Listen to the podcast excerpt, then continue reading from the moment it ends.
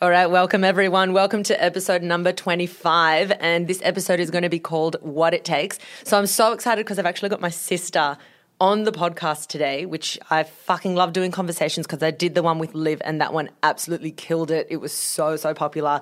And I think you guys are really going to love what my sister has to say. So Stefanie is really active on the Facebook group as well. She gives some awesome advice and, um, yeah, I think a lot of people have really bounced off her advice quite well, which is amazing. So, yeah, I thought I'd bring her in. So, welcome, Stefanie. Hello. So, we thought that we would um, first talk a little bit about our childhood. Childhood.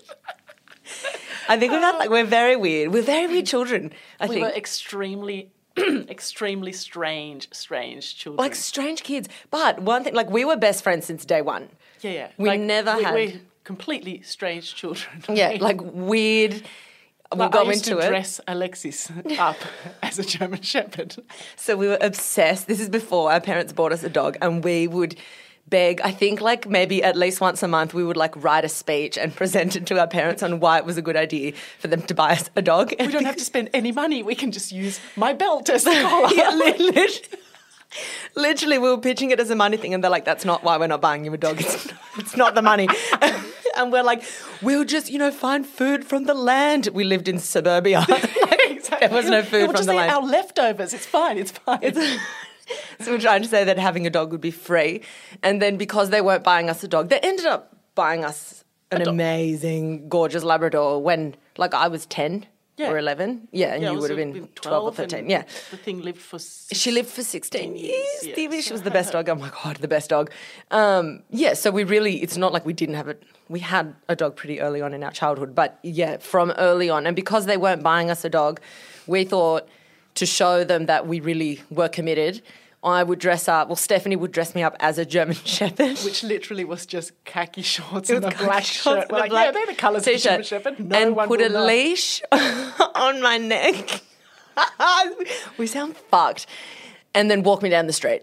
And On I, and she was I, on all gen- I was on all like, fours, running. grazing up my knees because they were shorts. And I, we, I think we genuinely thought people would think, oh, that was a dog. In our world, you were you know, like where our imagination was so intense. And so we were always, yeah, we were always super close. We never went through a phase where we hated each other ever. No. Um, but we did. I was just thinking of like stories to tell of our childhood, and I thought of the one. So we were really, again, weird but annoying with each other. this one came to mind one day. My mum had some friend, some friends over for dinner, and I don't know why, but so we were joining them for the dinner, and we would have been under ten years old for sure because we were still at that house, the Yeah, Sydney yeah, house Sydney. and we were under 10 and I thought it would be a really good idea to coat Stefanie's back before the dinner in a really thick layer of like Vicks VapoRub. so sit down. So like co- coated her back. So we're sitting at this dinner t- table and I'm like, lol, her eyes are watering. The Visitors were like, what the is that visitors like, what is that really strong smell? And my mum's like, what is going on? And I'm staring there. I've got this huge grin on my face. Steph, Stefanie's trying to hold it back, and her eyes are watering. And then halfway through the dinner, had and this is the first time we met these friends. They weren't like close friends either. definitely not. They were. It was more like a formal kind of. And we were quite shy children, so we would sit at the table with friends that we didn't know. We were And we were quiet. We were very quiet. But then Stefanie, out of nowhere, bursts out crying. and my mum's like, What's wrong? What's happening? And Stefanie's trying to explain that I had rubbed Vicks VapoRub all over her back. But she was sobbing. She was like, Alexis, rub Vicks VapoRub all over back." All the adults at the table are like, These kids are fucking "It's going hot, And she's like, My back is going hot, cold, hot, cold, hot, cold. And my mum's giving us that look of like, you're dead after this. Oh, she she was hating us. Oh my god. Oh. my poor mother, on our mother. Our poor mother, yeah. Oh, sh- I mean, overall, we were pretty good kids, We were I good. think. We we like conniving children. We used to. I, I think it was only until recently that, like, well, our teenage years, that our, my mum worked out that we used to get our pocket money, and I used to stay home and man the phones because we had a like couple of hour window until my parents got back from work. Oh my And God. Alexis would trek without pocket money. Without pocket money. yeah. And it was a It was a fucking I looked it up trek. the other day. It's close to three k for a child. That's a I was like way. 10 or 11. and you'd trek out there, And I would be walking back. three Rain, kilometers. hail, shine, This summer, is how, like no, anything. because this is the problem. Our parents raised us eating a very healthy diet, not freak healthy, but just like wholesome foods, and there wasn't sugar around the house unless it was a special occasion. didn't so it wasn't like we weren't like crazy freaks, healthy, whatever. But it was all like everything cooked from scratch and just no soft drink and no like candy around the house unless you know. So we were had the biggest sweet tooth, oh, and we would use time. all our pocket money, any money that we got from our $2 each. birthdays, two dollars each a week we got, and and spend that. And that, this is the days where you'd get a red skin for ten cents. 10 cents. And psychopath, I would be like walking all the way to apple tree shops, packing a bag full of lollies to get to the $2, those white paper bags, packing it, getting home, and then we'd have to smash all the lollies before our dad got home from work. and then we'd be like, on this sugar high. So good. That's so bad. And, And then then we'd have to hide the. Um, We'd have to hide all the wrappers. Yeah. Yeah, Yeah, we'd have to shove them under things in the bin. And then we would um, steal cans of sweetened condensed milk from the pantry, open it, run to the backyard. This is when our parents were home. Run to the backyard and scull, like just drink solid condensed milk. To be fair, I did that the other week. I just like, why is there a can? My boyfriend's like, why is there a can of sweetened condensed milk? I'm like, oh, it's delicious. You're like, I drank it. oh. yeah, it's really Yeah. bad. Well, yeah. I've still got. Well, I you kind of grew out of the sweet tooth, other than obviously You're insane. the other day. You're I'm of insane. control. I have to control myself with sugar, like control myself. Otherwise, yeah. And my problem is if it's in my house, that's it, it's game over. Like I have to oh, finish the Oh, yeah, bag yeah. of snakes. I have to eat the whole block of chocolate. So I'm better off almost even being out sharing something with a friend and then going home and then not being anything at home and then I can Oh, see, I'm, I'm fine I get enthusiastic at the shops. I'm like, oh my god, the colours! I love this paper. And then I get home and I'm already over it by the time I got home. Like, I don't feel like it. Whereas Stefanie's boyfriend is, he's got the sweetest tooth out of, I think, anyone who's ever uh, it- been in our family or entered our family. Walk to the earth. He's like out of control. Oh, out of control. Yeah. And Stefanie has to hide the marshmallows from him. But Yep. she, you can't say the hiding place because he's going to listen to this and then he'll be like, that's where you've been hiding. Yeah, no, the hiding place rotates. Yeah. Oh, well, okay. So I'm going to get into some. Well, I'm going to preface this. I'm going to explain to you guys pretty much Stefanie, who she is, what she does. Um, I'm hopefully I'm going to get it all right, but then she's going to like interrupt and correct me. But Stefanie is. She's always been like extremely um, fit, but in a competitive sense. Like she's always competed at quite a high level.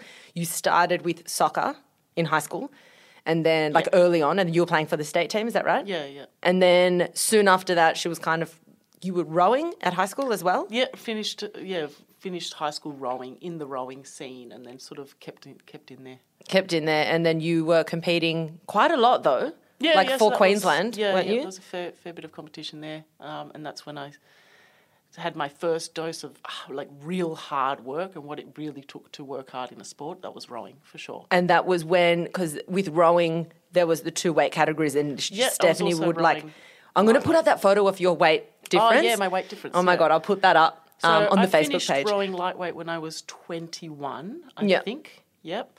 And, And you had to be 70, no, 50, 57. 57 59, kilos. 59 of- and then a crew average of 57. So there were times where I'd have to drop down to 57. I'm sitting at like 78, 79 now. Like, Yeah, so Stefanie's uh, Gained- 78, 79 kilos now. So you can imagine how, like, the difference. There's this really cool before and after photo, which I'm going to put up on the Facebook group as well. But it just shows you, like, the different body types and the amount of work that she had to do for both body For both, types. yeah. Oh my God, Because the amount of work to do that, Yeah. 57 kilos, like, you're having to drop so much. I remember you'd be eating, like, carrots, green apples, and, sh- like, fat free oh, yogurt. oh, yeah, it was a Three days out. Really, really unhealthy diet. But when, I mean, I went and spoke to a lot of nutritionists, obviously, to get my diet down. And when if, if you look at that as a standalone thing, you're like, oh, wow, shit, that's a fucking eating disorder. Yeah. But given every person that I spoke to, because it was for the purpose of losing weight to compete, they don't see it as an eating disorder, even though the health ramifications are pretty much. They're pretty fucked because I remember pretty- like pretty fucked, so yeah. Stefanie did very well, but then there were times where she'd finish a race and you'd black out, like you'd or like I mean you'd lose your Yeah, vision. yeah, yeah. Yeah. That was well because you have no energy. You have so no energy you're that she's like seeing you're- black for a few minutes, Yeah, which is pretty not healthy. Um, yeah, just not having yeah, that was it was pretty pretty fucked, and not getting your period for a long time, which has ramifications on your bone density and a whole of other gamut of stuff as a female, which you don't want to get into. Yeah, So- totally. And then, well, ex- and we can even talk about that because Stefanie's got her master's in strength and conditioning as well. So she's Yes. like really, really, like she's really knowledgeable when it comes to all that kind of stuff and um, obviously training from experience, but also from studying it from like she's she's fucking into science like I am, and she's really into science of the body, and I'm into science of the brain. So we get together and we're like, oh, like just How does this connect? Yeah, yeah, yeah. We should do. Can we? Is it possible to do a joint PhD? Oh my god. Imagine exercise on the brain. That would be stop. Let's look. Let's research. it. Let's do a joint PhD. Surely it's a thing. we wear the floppy hats on the stage together. yeah, those fucked up PhD like Harry Potter hats that you when you graduate. yes. Okay, I'm gonna hat. look into that. Yeah, we'll do it just for the hat, just for the lame hat. Um, I thought that's really mean calling it a lame hat when people work so so hard for that. Um, Killed to wear that hat. yeah, we'll do it. We'll do it one day. Um, yeah. Okay. So then after rowing, then you were like, well, now I've got the option to go because I, you, it wasn't sustainable. No, it wasn't. So I was actually getting sick quite regularly. The, when you first start losing weight that dramatically, it's pretty easy, and I could sort of do it through restricting a bit of food intake. And then obviously, as I got older, and I wasn't a you know high school kid anymore, and I was I stopped rowing at um, lightweight when I was twenty one. So I was getting a little bit older, and it was harder and harder and harder, and then it was just Mm. you know going to a sauna and losing seven kilos overnight and doing stupid, stupid things. So that's when I thought I, you know, need to row heavyweight. I'll just go into the open weight category. In hindsight, I should have done it properly, taken time off the sport, gotten stronger, eaten properly, gained some weight. Because the girls in heavyweight sit comfortably in the 80 kilo range, right? Easily, yeah, yeah. They're like they're bigger, taller, broader. So it's kind of like you then were completely out of out of your depth or whatever you call yeah, it. and it was just a, you know, bit, bit of a. I was struggling in lightweight because I was struggling to ma- hold my weight down, which was obviously affecting the way I was performing because I was taking such radical measures to get it down. And then when I go into heavyweight, I'm pretty much just the same person that just ate a steak. Like that was the only difference. You know, Mm. yeah. it's not like you change your body type and change everything just by eating a little bit better. yeah, totally. but yeah, it was through that whole change during that time. There was a talent transfer program where they were looking for athletes from other sports to trial for something else. It was called Road to Rio, and it was about a cycling program. They were trying to get road cyclists, and I thought I'll trial for that. Trialed for that, and they said, "Oh, look, like you did really well, but." We think you might be better suited to track, and they got me on to the Queensland. Yeah, because s- you were when you were still rowing, part of your training outside of rowing was long distance cycling. Yeah, we'd go But you weren't the time. competing. You were just going on these fucking hectic, hectic rides. Yeah. You you cycled Brisbane to Noosa. oh, regularly we'd cycle cycle to Kawana and then row So fucked. and then ride home. And then or- ride home. Yeah, Like, that's stupid, full stupid- on And shit. they'd do that on like a carrot. Like, you know, Your body's like, feed me. horrible. That's so fucked up. So then, yeah, so then Steph moved from, which then meant that you were going from an endurance kind Endurance of sport, yeah, endurance pretty to, much a- sprint. yeah, sprint power, and and it was a matter of starting to put a bit of muscle on and gain weight, and yeah, learning and to, obviously changing your eating altogether. yeah, and changing the way the body behaves because it's gone from being an endurance athlete to being a power athlete. So Yeah. it was, it was different. Yeah. And that's when like huge changes were happening in your body. You started building like all this awesome muscle mass. Yeah. Um, because you said you guys were seeing the photo. She was lean, lean, lean, lean muscle. Not Right. just not just lean as in no fat, but like her actual her whole physique was very different. very different. Yeah. Lanky, Yeah. lean, looked skinny. Like you'd if you saw her, you'd be like, oh, she looks skinny. Like that kind of description. Yeah, well, I, I see it now and it makes me slightly ill. I'm Yeah. like, oh, why'd you do that to me? yeah, yeah, yeah. Like oh. Whereas then she had the opportunity. Obviously, in this new sport, you're building all this muscle. yeah, and it was. for power, for explosive, you know. Um, yeah, and then so okay, so then you got into track cycling. That started going really well. Yeah, moved to Sydney for it because at the time Queensland didn't have an indoor velodrome. Sydney had good track cycling programs. And then you got like a, a like a So I was with the New South Wales Institute of Sport for four years. Yeah, like, was that- is that a scholarship or what? A scholarship, A scholarship there, with yeah. the so they NSWS? Provide you with yeah everything you need pretty much. Rode with them.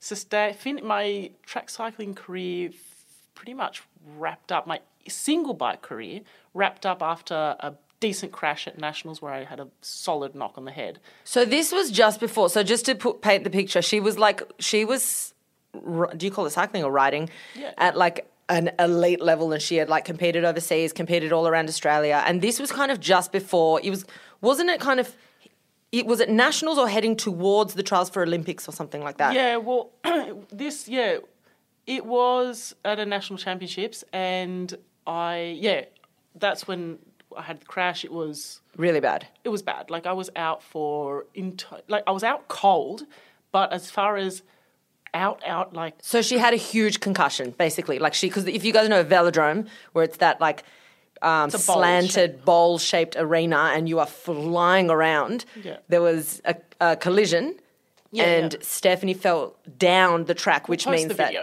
I'm gonna. I've got to post the video. Can you send me the video and I'll post it on the Facebook group? It's so fucked. Her head bounces off the floor. So you huge. were studying your undergrad at that time. Yeah? I think I was, still- yes. or you had finished. Well, I just finished my undergrad, yeah. because you were the one that was like, you need to do this, you need to do that. This is what's happened. Like I'm like, this is what's happened in your brain. You've got like, you've got. uh um, synaptic shearing on the sides of your head and Yeah, this and yeah, that. And and then you went to the doctor and you were like, hey, you were right. I'm like, yes. yeah, you're exactly right. Um, yeah, but I was, I was, as far as memory loss and getting back to normal, it was all probably about six months in total. Yeah. From where um, I could distinctly remember, okay, I'm now starting to feel. and it was fucked because there was a period of time where you were off work, you weren't driving. Yeah, I like it was on- um, full on. job seeker with a medical exemption because I didn't want to get disability payments and I couldn't actually work. Yeah. It was, it was, it was bad. It was bad. And, then And also after- really disheartening at the same time because that kind of threw any chance of the Olympics. Yeah, oh, of course, yeah, I, I, yeah, it was well through any chance of going for Olympic trials. Yeah. I think the girls were well and truly set, the ones that were going. But Yeah. yeah, it would have been good to have a, Yeah, exactly. And then obviously because you couldn't be racing, you couldn't be on the track for months after that. of course, yeah, So then you pretty much retired, sing- not retired, but you kind of stopped doing yeah. single. Stopped doing single bike. We went to America. In America, we were riding around, and I actually realized stepping off a bike, my knee did a really floppy thing. I'm like, oh, what was that? And then it sort of swelled up. Long story short, found out I actually ruptured my ACL in that crash. so I had to get that. But I didn't know because I had no idea. I had a brain injury for six Yeah. months. So how, I didn't because you weren't training again, doing yeah. anything. So yeah, when I came back to Australia, uh, that's when I had the ACL repaired, rehabbed that, and then got an opportunity to pilot the tandem, which is a able-bodied rider on the front and a visually impaired rider on the back. Uh, did that. We went to World Championships. We finished fourth. Unfortunately, we did qualify fastest though, which was great. Um, That's so that good. with Jess Gallagher, who is absolutely amazing athlete. She's uh, she started off in downhill skiing as a visually impaired Whoa. athlete. Insane, insane.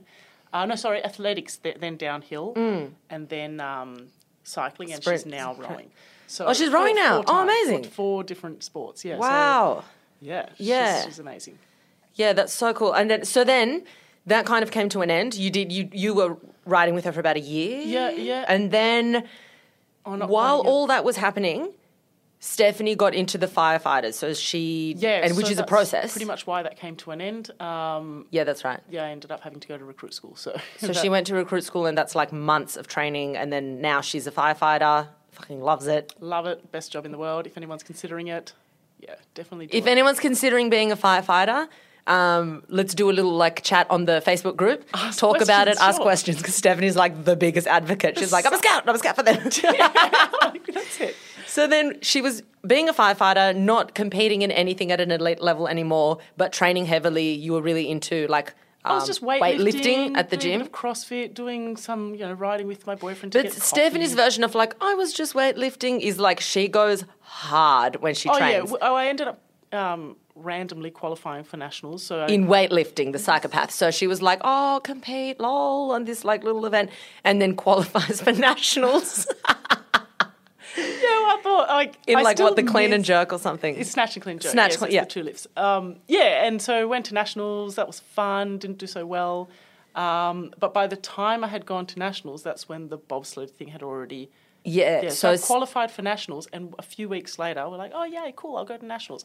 Then that's when I got roped into bobsleigh. bobsled. So now Stefanie is currently on the Australian team, on the bobsled team, um, and it was kind. of, so you were selling a bike, and it just happened by. Well, my Like- boyfriend was selling a bike to an ex bobsledder who was looking for brakemen for my now pilot, who's the driver.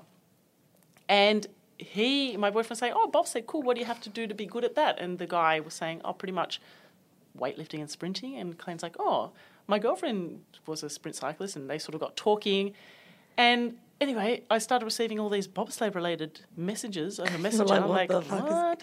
And I was gonna, gonna reply being like, oh, you fucking got the wrong number. Because Clayton's given them your yeah, number. he's just like, yeah, yeah, this, yeah, yeah, yeah. And then, um, and yeah, Clayton's like, oh, well, you're going to receive all these bobsleigh messages. Just say yes, just say yes, just do it, do it, do it. So he pushed me. Clayton's always pushed me to do stuff that a normal partner probably wouldn't push there. Yeah, he's always been so. He's backed everything you've backed done. everything. Yeah, he's like, yeah, yeah, yeah, okay, overseas for four months, just slide around, and, you know, Yeah. chase the European winter. Because then- you got in, that was all around August last year. Yeah. And then within two months, you were in Germany for about four months. Yeah, that's right. Um, yeah, November last year, headed over and then came back after Worlds in, in February. So, yeah, it was amazing, amazing. And heading off, unfortunately, I recently had knee surgery again. Uh, For the three third time? weeks, fourth, Fourth time for the fourth time. um, three weeks ago, and so I, I had to unfortunately delay my trip. The, uh, my team's already over there; they've just started a training camp, so I will. You're going to join there, them next yeah, month. yeah. No, no, no, no. Well, next month, yeah, November. November, yeah. yeah. So in about a month. Uh, ish. no, less. Like, it's, it's, uh, yeah, let's Shit. not talk about it because I'm freaking out. You're like, don't Oh my God, I've still got so much stuff to organise. Oh my god, that's so crazy! yeah, and then you don't get back until March, probably. that's right. Yeah, so this is really like intense. So you can imagine how much she's done.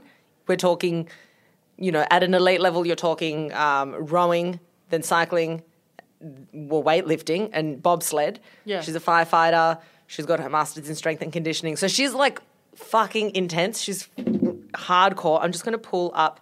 I want to say before I start asking the questions, I want to make sure I've got them all. Okay, so I'm going to start asking you some questions from the listeners. From the um, listeners? Yes. So I put it up on my Instagram and I asked. You hid me? Well, no, I didn't hide you. I tagged you in it. What? I didn't see this. I was tagging you in all of them. Yeah, so I just said I explained like what you're all about. And because this podcast is what it, it's about what it takes. Yeah. So I was saying, you know, if anyone's got any questions r- around motivation or setting a goal and getting there or, or the road to that goal, Sure. then you're the perfect person to ask. So, first question How do you find balance, firefighting, and fitness? oh, they're highly compatible. So we work 24 hour shifts, uh, two 24 hour shifts in an eight day period, and then so that will go a 24 on, 24 off, 24 on, and then we get a five day weekend. So with a five day weekend, yeah, it's pretty easy to fit in a fair bit of training. Yeah, you, fair bit s- you do a lot. And a we lot also have a lot of opportunities to train at work. We do have a gym at the station, and that's encouraged. So, Yeah, yeah. Um, how do you stay motivated for uni, I guess, when you were studying, and not stress about everything you need to complete for the week? Oh, yeah, block your time.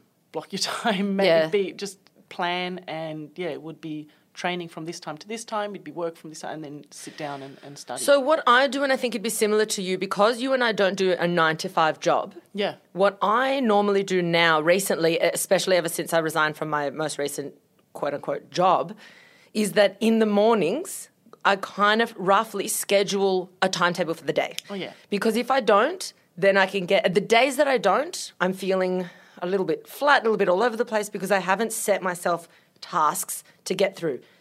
and even if I don't get through the task, I end it at the time that I've that I've allocated for it. So, for example, I'll do like ninety minutes towards podcast planning, um, an hour towards to. this, an hour to. towards studying, and I block it out, and I factor in my break time as well, so that way I can like have that rest, eat something. Um, you know, it's so. I'm not absolutely smashing myself, but I've got an idea of kind of like how how many hours I want to be allocating to each yeah. task. And having an idea is great, and, and understanding that it might blow out a little bit. Like you get a bit caught up in, in study, and you're like, oh, oh, oh wow, like I've Yeah. Ooh, yeah. that- or if just- you're on a roll, Yeah. you're like, I can't drop it now because I'm like, I'm really, really into it, I'm into it. Yeah. yeah, I've finally got my head around something, and I just Mm. want to get get it in, and yeah, like that's definitely definitely happened to me a million times. Which Totally. is great, which I love it. I'm like, this is amazing. But I mean, I would also have I would have these planned power naps. Um, Yes. yeah, Stefanie's and- like the, the like gold medal napper in the nap, one. oh, amazing! Yeah, I, it's just it's so important. Nap like a boss, Mm. and also I would, if I was struggling with study, I would be like, all right, 15 minute power nap. Easily lie Yeah. down and wake up with an epiphany. I swear to God. Yeah. I would wake, I'm like, I've got it, I've got it, I've worked it out in my nap. It was Yeah. weird. Yeah. Yeah. And it would happen, it happened randomly a few times, and then I would schedule it. And it happens when you schedule it. It's yeah, like the and brain sleep is like such a good way for that. Sleep is a really good way to like come to conclusions with things, to increase like to improve your memory. Because what happens when you're awake and you're focusing is you start getting like all these like uh, without getting way too technical to break it down, they're kind of like little particles essentially. And when you sleep, that's kind of the the, the, the, it's like a sweep through of the brain and it clears up all this stuff the the vessels get wider so there's more of a highway to clear up all like through the fluids so your brain's doing a lot of work when you're sleeping but it's all in like clearing and consolidating memory and all of that so any pathways that were kind of weak when you're studying get strengthened when you sleep Yeah, yeah. so that's And why like you that's wake up actually how our relationship. I'm like, I just do this. Alexis, how does this work? yeah, She's yeah, like, yeah, Wow. yeah. we were talking about the other day when I was talking about like GABA on the brain. Yeah. And then you're like, so if I supplement with GABA, and so we're having this just I pause the podcast. I've got to call Alexis now. So, how does this work? And then- and then everything to do with like physical anatomy. I'm like, seven, eight. we should write like a textbook. Um, okay. In situations where you feel defeated, what strategies do you use to remain determined? Oh, that's tough because defeat can be hard, especially obvious defeat in sport is extremely obvious. You, it's it's measurable. You can see it. Um, it's just coming back to your original goals and you know actually understanding why you're doing it in the first place. Um, the why is so important, you know. I, and I, I lost that when I was cycling. I really, really did. Because I remember when I first started, it was just joy and I loved it and racing was fun, everything was fun, and my why was completely different to towards the end when it's like, if I don't get this time, if I don't get this time, I'm like, oh my God, oh my God, oh my God. And it was panic. And I remember I stopped enjoying racing and it's like, why am I no longer enjoying this? You know, if you get beat, if you if you feel down, if you don't achieve what you were set out to achieve, it um, it would really break me down. It was I felt so defeated, but that's because I completely lost my why. Yeah. You know, I, I completely lost what it was that I was getting uh, joy. Like what where I used to love it. Why am I now yeah. stressing so hard? And then I think what would happen then is then when you would achieve the time, it would probably just be relief. it was not even relief. not even Pure joy or happiness. No, You're there no longer joy. yeah. It was it was pure relief. Um, And then you're thinking this shouldn't be stress relief, stress relief. It should be I should be enjoying the process of this yeah, whole I mean, thing. recently it was the 20 year anniversary of Cathy Freeman's race. Yeah. And you see it, they ran it a million times on TV, and, and same thing with her. She speaks about that. She said it was relief. Yeah. And I'm like, can you imagine at that level? At that level when it's like should be the happiest moment. Yeah, imagine the pressure on that woman, and it was yeah, Yeah. pure relief. And I mean, she obviously enjoyed what she did. She talks about the fact that she enjoyed it, but a lot of people lose that, and Mm. it's constantly coming back to why am I doing this? Why am I doing this? You know, and Yeah. that's with so much experience in those sports is definitely what I've learnt with bobsleigh. Um, there are a lot of sacrifices, especially going overseas, and it's tough. But yeah, coming back to why am I doing this, and what Mm. joy I derive from it is definitely how to deal with overcoming something that's a hurdle. Because then also one thing that I wanted to tap on is how you are competitively. Because Stephanie's really competitive, but at the same time, you're the kind of person that enjoys competing with the best. Like you, Oh, definitely. if if there's like an absolute gun gold medalist who's better than you, you're like, that's who I want to compete against. Even if it means I can't win, but I'd rather compete against the best and have that experience doing my best. And that way you just yeah, I think Oh, I'd rather lose against the best than win against people that are. yeah. I mean, you know, you learn more. You and, and at the end of the day, I'm extremely intrinsically motivated with competition and all that sort of stuff. I'd rather do better than what I did yesterday than better than the person next to me. Because Yeah. At the end of the day, Can you I'm- break let's explain that intrinsic versus So intrinsic, extrinsic would be doing something I don't know for a medal or money or someone saying I want you to do this or you're doing it for someone else. Intrinsic is an internal desire to want to achieve something. You know, yeah, and more that like you said, like like um, beating your time. Yeah, exactly. So, I mean, if I do love comp- competing with someone else, I absolutely love it because it does push you. Um, but it wouldn't phase me if I don't have someone next to me to compete. I Yeah. will still be able to push my. I don't need. So that- you would rather beat your time than do a worse time and beat someone next to you. exactly. Oh, Yeah. 100%, 100 times over. Yeah. Yeah. Um, although having someone who is world class next to you will always push you harder. A hundred percent, know, yeah, which so- would be amazing because Yeah. you're probably going to push to a level that maybe you haven't Well, some before. people, I I take that back. Some people aren't actually pushed harder. Some people go, oh, this is out of my league. And so why bother? step, why bother? Yeah. Yeah, yeah. Um, so I think you do have to have a, quite a high level of intrinsic drive Mm. to then have someone else. to be motivated by that. Yeah, that's right. Yeah. For that to drive you. And then I think that then changes your experience because if you were that kind of person like you were before in cycling, of like, I've got to do this, I've got to do that. Yeah. If I do well, it's relief, it's not joy. Then you probably are freaking out if you're pitted against the best. Yeah. Because that feels like a threat. Whereas the way you're looking at it is this is now an opportunity. You That's don't right. look at it as a threat. yeah, it's definitely an opportunity and an opportunity to learn and look at someone who's better than you and doing Well, something. yeah, if they're the best, then that's it. Like, Exactly, yeah. And, and talk to people. Yeah. People are so afraid to talk to people, you know, Yeah. in every facet, not just sport, but if there's someone better at you at work, ask That's them, what I say them. all the time. And I even spoke about this on the jealousy podcast because I was talking about if you feel jealous or threatened by someone, it's only because I genuinely believe it's because you and your head have created a divide between you and them. If oh, you were to open up that, that, you know, conversation with them, or if you were to approach them and just be vulnerable and say, look, I'll be honest with you, I like, I'd love to be where you are, or I'd love to, you know, more often than not, their response is going to be amazing, you know? Yeah. They're going to open up a conversation and it will go from jealousy and competitiveness to a mentor, possibly. Yeah, and no one shuts someone off that comes up to them. I mean, No. I've, I've never heard of someone that has. No way. That's and if so they funny. are, then be gone. You know, like- going to get rid of them. Bad Step energy. Away. Yeah. Yeah, no, Totally. Definitely. Yeah. Amazing. Okay, next question. How do you get out of an unproductive rut and stop feeling guilty for it? Oh, occasionally I will have an unproductive day and I will schedule an unproductive day, and that's a scheduled thing. Yeah. Um, by the end of the day of not training, not doing much, having a really and it's I schedule a lazy day and once every two weeks. It's it's relatively often. It's Yeah. often enough that by the end of the day, I'm sick of my own shit. I'm like, Yeah. fuck this. I've watched enough TV. I've lain Yeah. around enough. That you're so ready the next day. I'm so wired the next day, just scheduling an unproductive day, and that's that's, That's such a good coincides with my day off of training, coincides with a day off of work. Um, usually between my shifts, or- Yeah. after a shift, I'll try like to schedule that 24 hours in between. Yeah, the twenty four Yeah. hours in between is a good good day for that. Um, yeah, and it's just.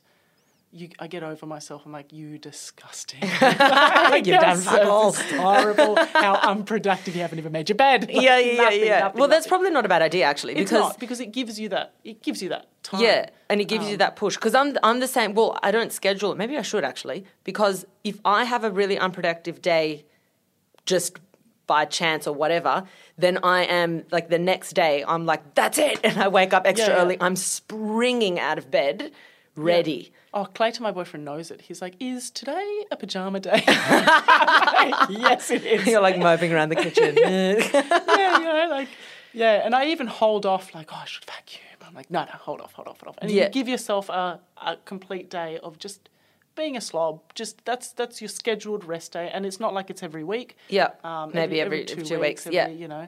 Um, but yeah, you you do notice that you are really driven after that. You're like, sweet, okay, today I get to vacuum. Today I get to do this. You know. Yeah, I'm and it's "Oh, that yeah, and it that's the and it is the it's changing the language around it. And Turia Pitt, that woman who you know the ultra marathon runner that Yeah. was caught in the fire, I went to one of her talks and she talks about the difference between if you just change your language to I have to, I have to, to I get to. Oh yeah. Your yeah. attitude is so different in the morning.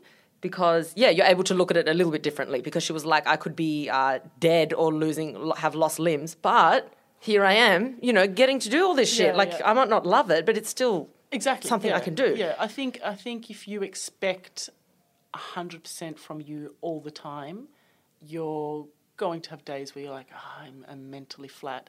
So instead of feeling bad for that, just schedule it, and then the next day And then it's part of your timetable. like- yeah, it's Yeah. part of your timetable. You've scheduled it. You're like, this is my day. I don't have anything booked for this day. I don't have anything planned for that day.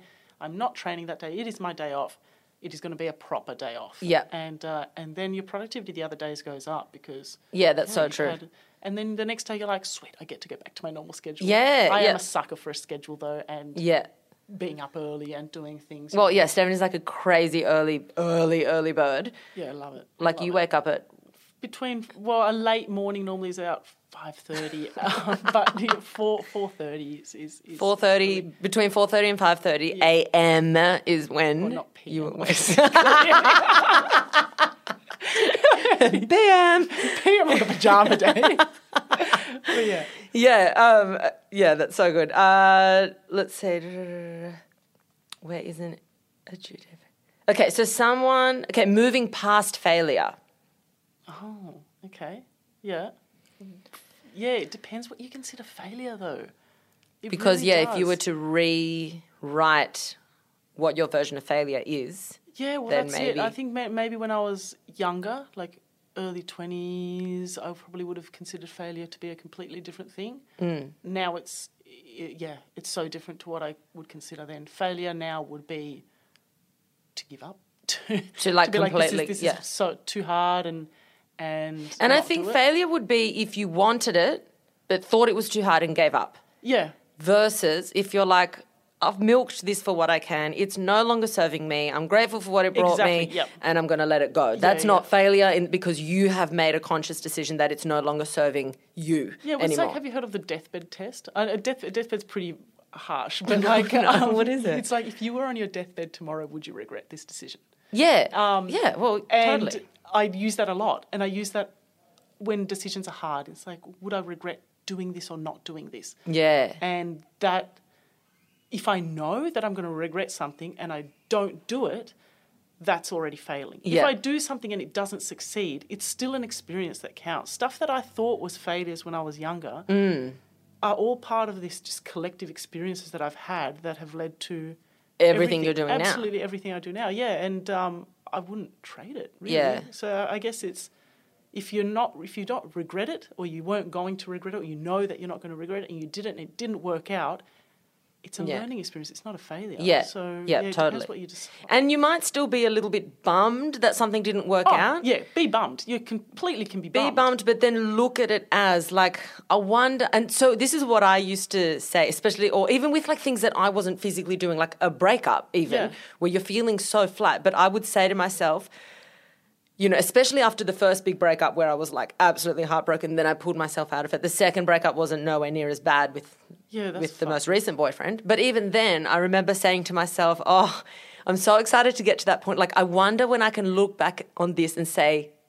Thank you for this happening to me. Yeah, yeah. You know, like, because I would- I would try and get myself in the headspace of, like, yes, this is fucked, but I'm so curious to know what I will learn from this. Like, And what changes are going to happen. Mm. mentality because that's not even your failure. Yeah. You know what I mean? Or what you would consider a failure. Yeah, that's something that was done to me, or something that happened to me. Yeah. But yeah, so if you can look at it, and that that goes like I used to do acting and auditioning and all of that, um, and while it's not failing, it's like a rejection of your But skill that's, that's the or whole whatever. what do you identify as failure? Exactly. Yeah. Exactly. And then you kind of feel like, fuck, I'm not getting anything. But now looking back, I'm like, I'm sure I gained so much skill from all those auditions that I never got. And that skill from rejection. skill from rejection and just picking yourself back up and realizing that there's so many factors to it that Yeah, yeah. you know.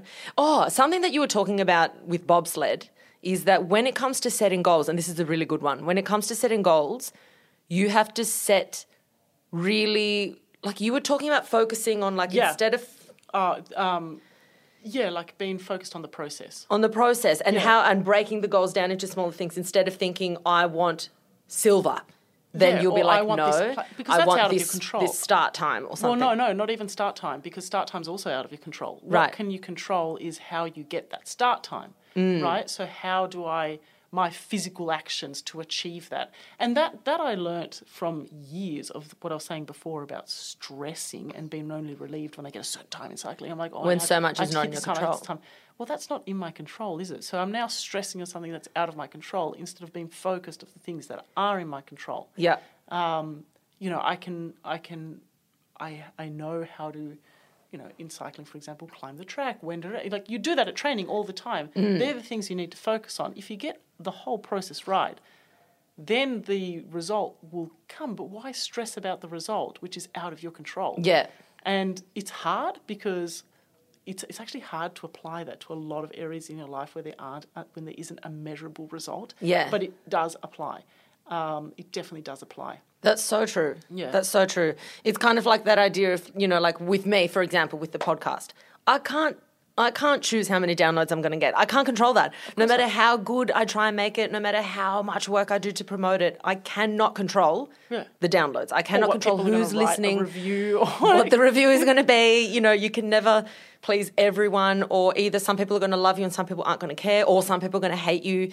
It is what it is. So for me, I know for a fact that if I dedicate two hours of planning time before an episode, I know I feel better about the episode than if I try and just record it willy nilly. You know, so that that's something that's I can process, definitely for sure. control. Yeah. You know, it's like dedicated time, allocated time to something, and then and I the feel so much better. reduction in anxiety Yeah, as well. yeah. You know, because if you're thinking about the end product of something and that's all you're focusing your time on, something that you have no control, it's like stressing about and the it takes weather. the passion out of it. Yeah, yeah. All you do is stress, and there's nothing you can do about it. Instead of picking the things you can control, Hmm. it's the difference between stressing about the weather and actually con- going, "I'll just take a raincoat with me." Yeah. you know, like Yeah, yeah, yeah, yeah, yeah, Control totally. the things around you, and the uncontrollables won't be so stressful. Yeah, and I want to talk about also um, accountability as well because I think that for okay, so guys, Stefanie is she holds herself so accountable and also other people around her. So even with me, like I'm pretty good with accountability, pretty good, but I feel the most accountable for my shit when I'm talking to you about stuff. Well, yeah, it's the same with me to you, though. Yeah. You're like, oh my God. Oh my God. So every time I'm about to say something, if I'm about to formulate an excuse, I actually intercept it being like, all that is, is a fucking excuse. Oh yeah, You know? I mean, growing up, I was excuse merchant. Like Mm. it was just like, yeah, I would. Yeah, I was all over not taking ownership and blaming things. And early, like even in sport, it's like, oh, I had this niggle, or I had that, or I had that, and it's like, just take ownership. It didn't work for you that day. Yeah, it just didn't work. And that's part of being an athlete. Like if you're going to blame it on all It's the part of being external things, that's part of life. Yeah. yeah, it's part of life. Like, Definitely. you know, take ownership of the stuff that didn't work for you, and it's either look at it as to it didn't work, and then tell yourself why it didn't work. There's nothing I hate more than, and I even I don't do it. I well, I don't want to say I don't do it. I try really hard not to I try to pull myself Mm. up on it. If I say. Oh, I wasn't able to do this, but that day my back, my back was really Yeah. sore. Oh, Yeah, know, yeah, like- yeah, yeah. And and no, like that is people hate to hear that. to Yeah. begin with. Like it's it's boring. Like no yeah. one cares about it. it's like your no one cares because you don't know if the winner also had a back problem exactly, that day. Exactly. You know, like no one cares. It's boring. And secondly, it makes you look like you just take zero ownership of your shit. Yeah. You know, like Yeah. deal with your back problems another day for the next thing. For the next thing, up, yeah. You know, Just or say, "This whatever didn't work for me today." May be. Yeah. Yeah. And that's something that you use internally for your own review as to why it didn't work. Maybe I should manage my back pain better, whatever it might yeah, be. yeah. um, yeah, to and that's an internal thing, but I wouldn't voicing that stuff is voicing your lack of ownership as well, and Mm. Yeah. you're telling that to yourself every time you make an excuse for anything. Yeah. And then you're reinforcing those patterns. Like you're reinforcing, like, oh, I feel relief when I make up a reason as to why it didn't. Like you, you almost like Yeah. soothe yourself in the moment, but then it's long term not Yeah, beneficial and at all. People that do that, or when you do that, you think that you're fooling the other person, but the other person sees right through that. They're like, "Oh yeah, okay, I'm sure." you're like or whatever, whatever. where it's so much better and not. And the funny thing is, I think we fear judgment or we fear that people think we're less. But I've never thought less of someone when they've been fully 100% accountable. If anything, I've respected them more. Like, Of course. even if someone at a massively elite level might not do well at whatever it is that they're doing, then they'll be like, that one didn't work out for me. No excuses, no bullshit. They're probably Yeah. going to go and assess it later in their head. Yeah, But yeah. They're not there But being that's like, the thing, like "Eh, every time you watch a, an interview with an athlete from the Olympics, Mm. right, and they say, "Excuse, excuse, excuse," you know, that's why I didn't do well. Everyone's like, uh, "Okay." Yeah. You know, when they're up front, like you said, it's like, "Oh yeah, people cool, like, you respect and it. People You- realize, like, wow, that is being human. yeah." you know, hurdles are going to crop up no matter what, but they're just being like, today, it didn't work. Yeah. I'm not going to start talking about the whys or the this or the that or the. It's not relevant. The only pe- person that it might be relevant to is your fucking, you know, if you're an athlete, your fucking physio. You know what I mean? exa- like exactly. You know, Yeah. but stop telling everyone, you know, shit. People generally don't care. really, at the end of the day, No. they don't. They don't care, and all they see They is lack of ownership. Lack of ownership. You know, Yeah. excuse, excuse, excuse. That's all the other person sees. yeah, and, that's all you're telling yourself as well. exactly. I didn't do this because of this excuse. No, fuck your shit. Just take ownership. Yeah. And and I think people think that when it comes to ownership, you should only own it if you were the cause of it. But I'm like, no. So, for example, if someone, if you've been like backstabbed or hard done by by someone and you genuinely were the victim in the scenario Yeah. and then someone came and hurt you and whatever, you still own your recovery. You know? Yes. So it's that idea of like, even though I didn't cause this pain, if I sit here and start being like, but that person hurt me and I can't bring my walls down because that person, that person, you're the only one suffering. They've moved on. They're probably out there living their best lives. Half the time, someone who's hurt you doesn't even know that they've hurt you that bad. So you have to take fucking ownership over what you're now going to do. If you sit here and complain and point fingers and whinge, even if you genuinely own the right to do that, you're wasting your own time. Yeah, but that's every time you point a finger, you're wasting time. Yeah. At anything. Yeah. You know, oh, I couldn't study because. Yeah. Well, you, you just didn't study that day. Take ownership. Do better next time. Yeah, You know, exactly. Or cha- change, change Change your something, surroundings, yeah. change something, do something different. Because yes, you can point that finger. Great. Now, what have you achieved? You know, now you're probably fired up. You probably worked yourself up And getting also annoyed. take the focus away on what you can do to do better. Yeah. You've pointed the finger, you know, I didn't do X because of this. And you've taken the focus away on how can I do what I was supposed to do better? Yeah. Or how can I change my surroundings or do whatever? Like Yeah. that's what you should be focusing on, not, oh, why? Why didn't it happen? Doesn't matter. Doesn't matter why it, it doesn't happen. matter why. And then what? And then all these excuses as to why people haven't actioned something yet. That's a really big one. Like Yeah. when they say, I want to try something, but then they're not. Someone who's really good to talk about this is Lucy. Yeah. Because Lucy's one of those people that innately in her, if she has an idea, she actions it. She doesn't, if it fails, what? Okay, it failed. If it succeeds, amazing. I'll keep going. But it's so ingrained in her that if there's someone talking to her about actioning something, she'll literally be like, I feel like this is the third time you've mentioned it. Why have you not? Like for her, her it doesn't compute. Yeah, being like, haven't it. stop talking about it. You either action it or shut up. Yeah, that's great. Yeah, it's awesome. She's like, I don't want to hear it again. This is the third time you're telling me about your plan. Yeah, but that's why she gets shit done. She fucking gets shit. Like she's Yeah. a hustler. Yeah. yeah. Because she's brilliant. just like, I'm gonna try it, and then they'll the thing, decide. But you because know. she tries it all the time. I mean, I don't know how many failures in inverted commas she's Mm. had Uh, versus how many successes. But every time she has a failure, and I'm doing bunny ear Yeah, fingers. every time she, failure. every time she has a failure, it's a learning experience, and she's probably learned that the more failures she Yeah. has, the more successes she's going to Exactly. have. Because every idea is not going to succeed. That's right. That's right.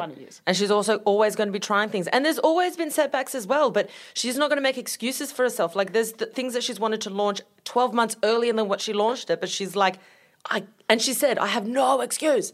She's just there being like, get it done. You Yeah, know, yeah. so well, it's, that's it's fine, that idea. that's constantly taking ownership. That's always, yeah. Yeah, and then like- eventually still pulling through and doing as much as she can or actually doing it. You And know? people don't realize it's not a it's not victimy, but everything is on you. Yeah. Everything is on you. Everything in your life is on you. And if you take that, it's a lot easier to get shit done. Mm. Yeah, you know, You definitely. feel like you've got more control. Yeah, definitely. Because then, yeah, I, and I'm the same. Like I do feel I've got more control, and I actually feel when something doesn't go my way, because I understand what I can do and what I can't do, and what I can focus on, what I do have control, and what I don't have control over. I'm a lot less hurt or feel like I've, I'm, I've it's a setback than in the past Yeah, definitely. when I felt that things, you know, were being done to me, or I was the victim of a situation, or oh, it didn't work because X, Y, Z, you know. Yeah. So that's com- yeah. Um, okay, next question. Um, this is from Amber. Woo! Who's this Steph's favorite prankster? This is our cousin. Oh no! I Definitely Amber. Amber, she has that question. I love you, Amber. Oh, I oh love my Jared. god. Uh, and Jared. and all the pranksters. Um, morning routine and morning hacks to have a productive day. Because I've got that as well. Like I'll set Oh. my first 30 minutes Yep.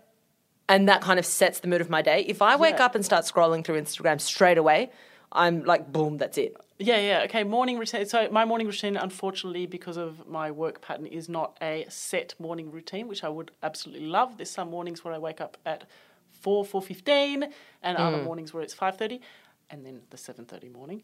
The one, The one sleeping. morning. um, yeah, but my one morning routine, I like to get up immediately. If I'm not working, it, it's get up, glass of water, a little bit of housework to get moving, and then it would be like, you know, go and train, go and do whatever. Like there were, I went through a really awesome phase of 4 a.m. wake ups constantly, and Yeah. I've cut that back. But it was like I was running out of housework to do, and I think I told you like Stefanie was once, so she's got these leather couches. Stefanie was once moisturizing her leather couch at 4.30 in the morning. Clayton, her boyfriend, walks out and he's like, what are you doing? And she's like, moisturize. She's like, I'm moisturizing the couch, Clayton. Earn the sunrise. you have to. I was running out of housework to do in the morning, and it's great. Like chuck a potty on, do a bit of half an hour of housework, Yeah. and by then you've you know you've had your glass of water, you've had you know a bit of movement, and you're ready to actually have some brekkie or train and have you know. and Mm. Yeah. That's when your day can start after a little bit of moving. Yeah. Well, I find that massively makes a difference for me. So I'll wake up, the first thing I do is drink a huge glass of water, Yeah. like hydrate the brain, hydrate your. And my eyes are really dry in the mornings. I don't know why. So hydrate my eyeballs. Um, huge glass of water. And then I'll do like a quick, just a 10 minute meditation, whether it's guided or Yeah, I'll meditate at nine o'clock. 9 a.m. 9 a.m. Oh, that's good. If I haven't meditated by nine, I get a reminder on my phone, and I'm like, oh, that's my meditation time. I highly recommend. Yeah, I think everyone should meditate 10 minutes. It doesn't matter. minutes. And even if you don't consider it, a lot of people think, oh, meditating, but make it a mindful minute. Even if you just set your timer for, like, if you feel that you cannot focus, train your brain like you train a muscle. Like, sit down one minute timer on your Yeah, phone we had and this just be discussion still. the other day why yeah. people have different expectations for their mind than they have for their body. Yeah. you know, for their brain. Um, why is it? That Why we is give- it? We're patient with our body. Like you, you said the other day, you would never walk into a gym having never been to a gym before and be like, lift hundred kilos. Yeah, exactly. And you would never you would expect never that of yourself, and you would never feel shit about yourself if you couldn't do it. Yet you say to someone, meditate for 10 minutes, they're like, no, I tried and I couldn't do it. Of course you can't. Of course you can't. And it's fine to not be able to do it. It's like trying to lift 100 kilos when you've never done it before. That's, That's right. logical. You, you, it literally trains just like a muscle because it's technically the same pathways. Your muscles fire because of neural connections. Yeah, yeah. You've got the nerves that travel from the brain to the muscle. This is the same, only it just stays within the brain. That's the only difference. But you're using the same the, um, system to train a muscle as you would train We're so your our focus. Yeah, So we're very harsh. harsh. And I was talking about like people always talking about their mind as their the enemy. It's like your mind is doing everything that you've consciously or subconsciously asked of it in the past. Exactly. So if if you've been and it's not again, it's not about blame, blame, blame, but it's take ownership. If you've been in a situation where you're one of those people that whether you mean to or not, you always spiral and spiral and spiral, and then you tu- and then but you allow that, um, and then you turn around and say, "Oh, my mind does this to me. My mind, my mind." Then what's it going to be? Your enemy. You Of know, course, you've created your own enemy. you created your own enemy in your can mind. build your own hero. Like I mean, Exactly. Yeah. You can turn it around. You can turn things around. And sometimes it takes adversity, it takes going through something to realize what you're capable of. Like, I respect myself and my mind after shit that I've been through more Yeah. than I did before. exactly, and that's going back to those failures. Yeah, Like, it know, goes back to the failures. You're able to be like, I'm actually so much more resilient than I realized. Or, wow, like I was able to, yeah, okay, the first situation was fucked, but the second time that it went wrong, I picked myself up so much faster. Exactly, and yeah. you start learning about yourself, your level of respect goes up. So it's funny that people think that I'll end up respecting myself less if I fail, but you respect yourself more, and like a fail in quotations, because you respect yourself not for winning, but for how quickly you can pick yourself back up. You know? Yeah, and also how much you can learn from that experience as well. and what you can change for the future. Like if that didn't work, okay, what what can I do differently next time? Yeah, And yeah. then you start like feeling that's where personally that's where I think where healthy self love comes from. Yeah, for sure. Um, that idea of it's all all to do with working towards something and growth. I don't think. I don't think you can be truly happy if you're not in some facet of your life growing. Yeah, I think yeah. it's a, a human need Yeah, to grow and also to have connection, whether it's with humans or animals. But like that idea of like a, a community, like yeah, we die if we don't have. community. Well, Yeah, it's, yeah, it's it's a survival need. Though. it like it literally is. Um, okay, how do you judge what sacrifice is worth it? what sacrifice? A deathbed test for sure. Yeah, yeah, deathbed test, Yeah. definitely. Um, would I regret something more than something else? Um, I, I guess I've had enough past experiences to know what I would regret more than Yeah. what I wouldn't. Yeah. Um, a lot of it is experience. I don't think I would have felt this way or thought this way in my early 20s, definitely No not way. sure. No I had way. to conquer everything Yeah. and do everything and um, I was not as intrinsically motivated as I am now. Um, as I've, I've Mm. I completely agree with you on that intrinsic thing. Completely. For me, it's only been in the last like maybe three years that I've been intrinsically motivated. Yeah, yeah. Versus I was always it was always about an external, you know, thing to occur for me to think that I've won or achieved something. yeah, it's not not just won or achieve something, but it's do I do it or do I not? Yeah, yeah. Um, you know, what would someone think, or would they think good of me or bad of me? And I've always never really given a shit, really, to Mm. a certain extent. But there's certain things that, like staying in a sport for too long. Um, Yeah. You know, when I was probably no longer enjoying it. Yeah. Um, it's like either change my mindset and learn to enjoy it again because you once did. Yeah. Or if you don't want to, get the fuck out. Yeah. Like, why are you here? You know, Literally. why are you here? All is I'm it getting out of because other people think or other people want you doing this or other people or is it or, for you? or because you're like, oh, I have to stay here because so and so's invested so much into me. and people do that with relationships. Oh, I've been 10 years in, I Oh my can't God, break up yes, now. It's been 10 years. It's been 10 years. So- yeah, yeah. Um, you know, or, you know, how much this person's given to me to do this or whatever. I'm like, yeah, they gave that to you because they love you, because they care about you, because Yeah. they had, you know, not because they want you to be unhappy and anxious. Yeah, in that You sport for the rest of your life, like, in that yeah. relationship or in that house or whatever, whatever, whatever it Exactly. is. Yeah. Yeah. That's so true. And I've got that, like, kind of with the deathbed thing, I've got something similar that I ask myself.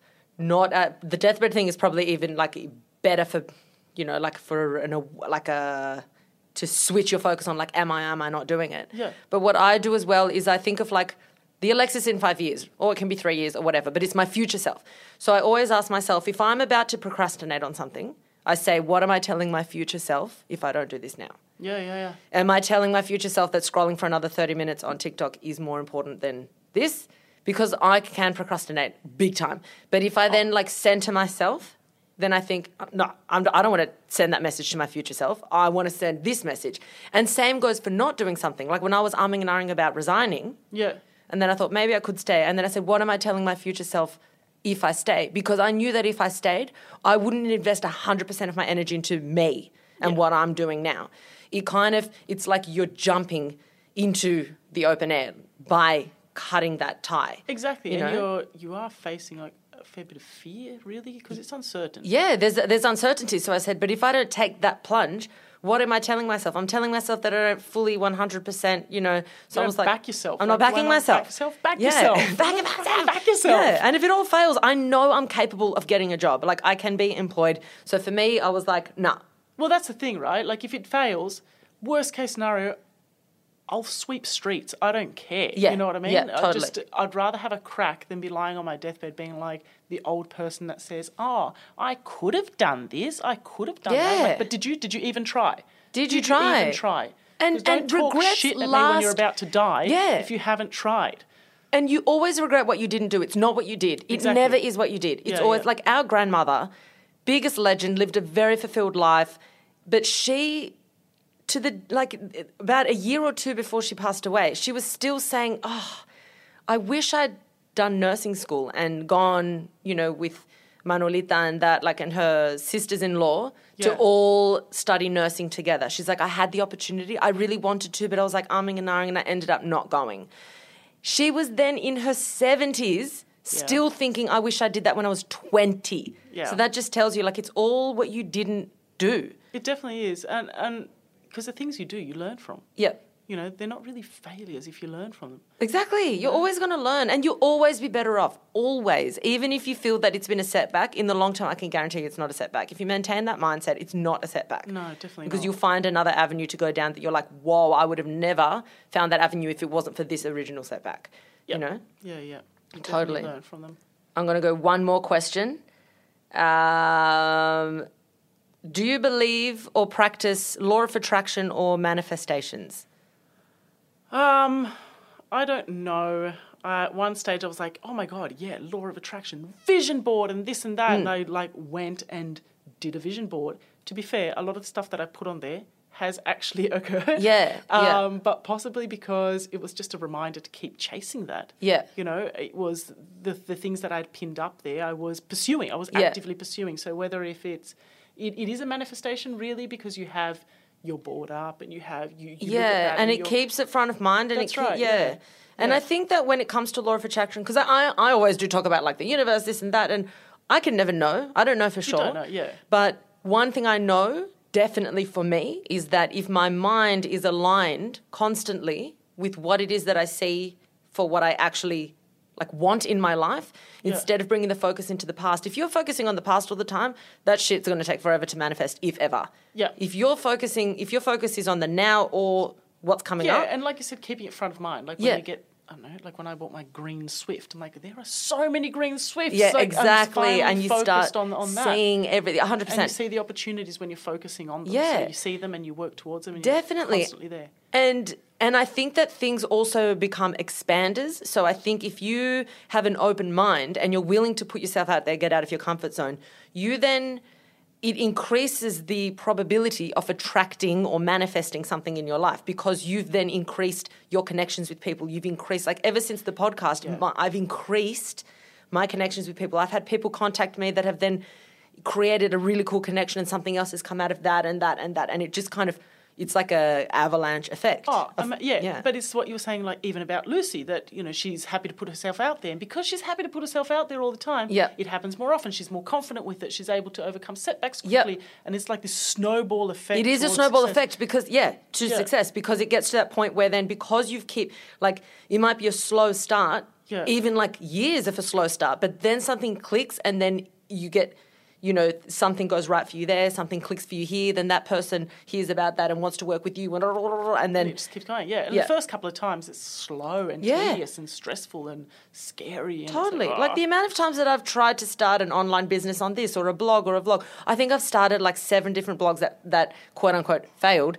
That I was just like, no, that's not working. Ah, the Yeah, it's not- yeah. amount of shit I've tried that never came to fruition. So like it feels like this year's like everything's happened, but this is ten years in the making. You Oh, know? you! I remember your first blog. Like, Yeah, you know, I remember yeah. like, going, okay, I'm doing a different. It's like, okay, you're just doing a different one now. Oh, yeah, I had a doing like- blog called Limitless Minds. That's like I think eight or ten years ago. Yeah, Yeah, that was awesome. Yeah. And yeah, it was like I, I, I get frustrated obviously because I like reading your content. and I've always liked reading your content. get your podcast up by Sunday morning. Yeah, yeah, literally. She's like, don't do it the afternoon, do it in the morning. oh, I know. That's my potty time in the morning, and I'm like, put the podcast. She's like, on. I'm trying to just do housework. I need your podcast. What am I going to listen to when I'm moisturising the couch? oh my god, that's so true, um, guys. That's yeah. I think I've. I mean, there's so many more questions, but maybe I can even put them on the Facebook group, even. Yeah, yeah. we'll and then like yeah we'll put some stuff up answer some questions there because this has been yeah awesome i'll definitely be getting steph back onto the podcast thank you i call her pipe Yeah, i call her Pipe. pipe well she used to call actually i used to call her beppy because when i was a child i couldn't pr- everyone called her steffi and i had like some sort of a lisp and i couldn't pronounce steffi so beppy so i still i've got you in my phone as Yeah, beppy we, still we go out for coffee. She's like, Beppy, what do you want? And I'm like, oh, okay. it's like okay and then people are like peppy like a dog. She's like, my name is Stefanie. but yeah. we'll um, we'll definitely be. I'll definitely be having Peppy back on the podcast. That was awesome. Thanks, Pipe. Thank you. I, I love, love you. you. Uh, and guys, be amazing. Be kind to yourselves. Don't take shit from anyone, and don't take shit from yourself. Donker.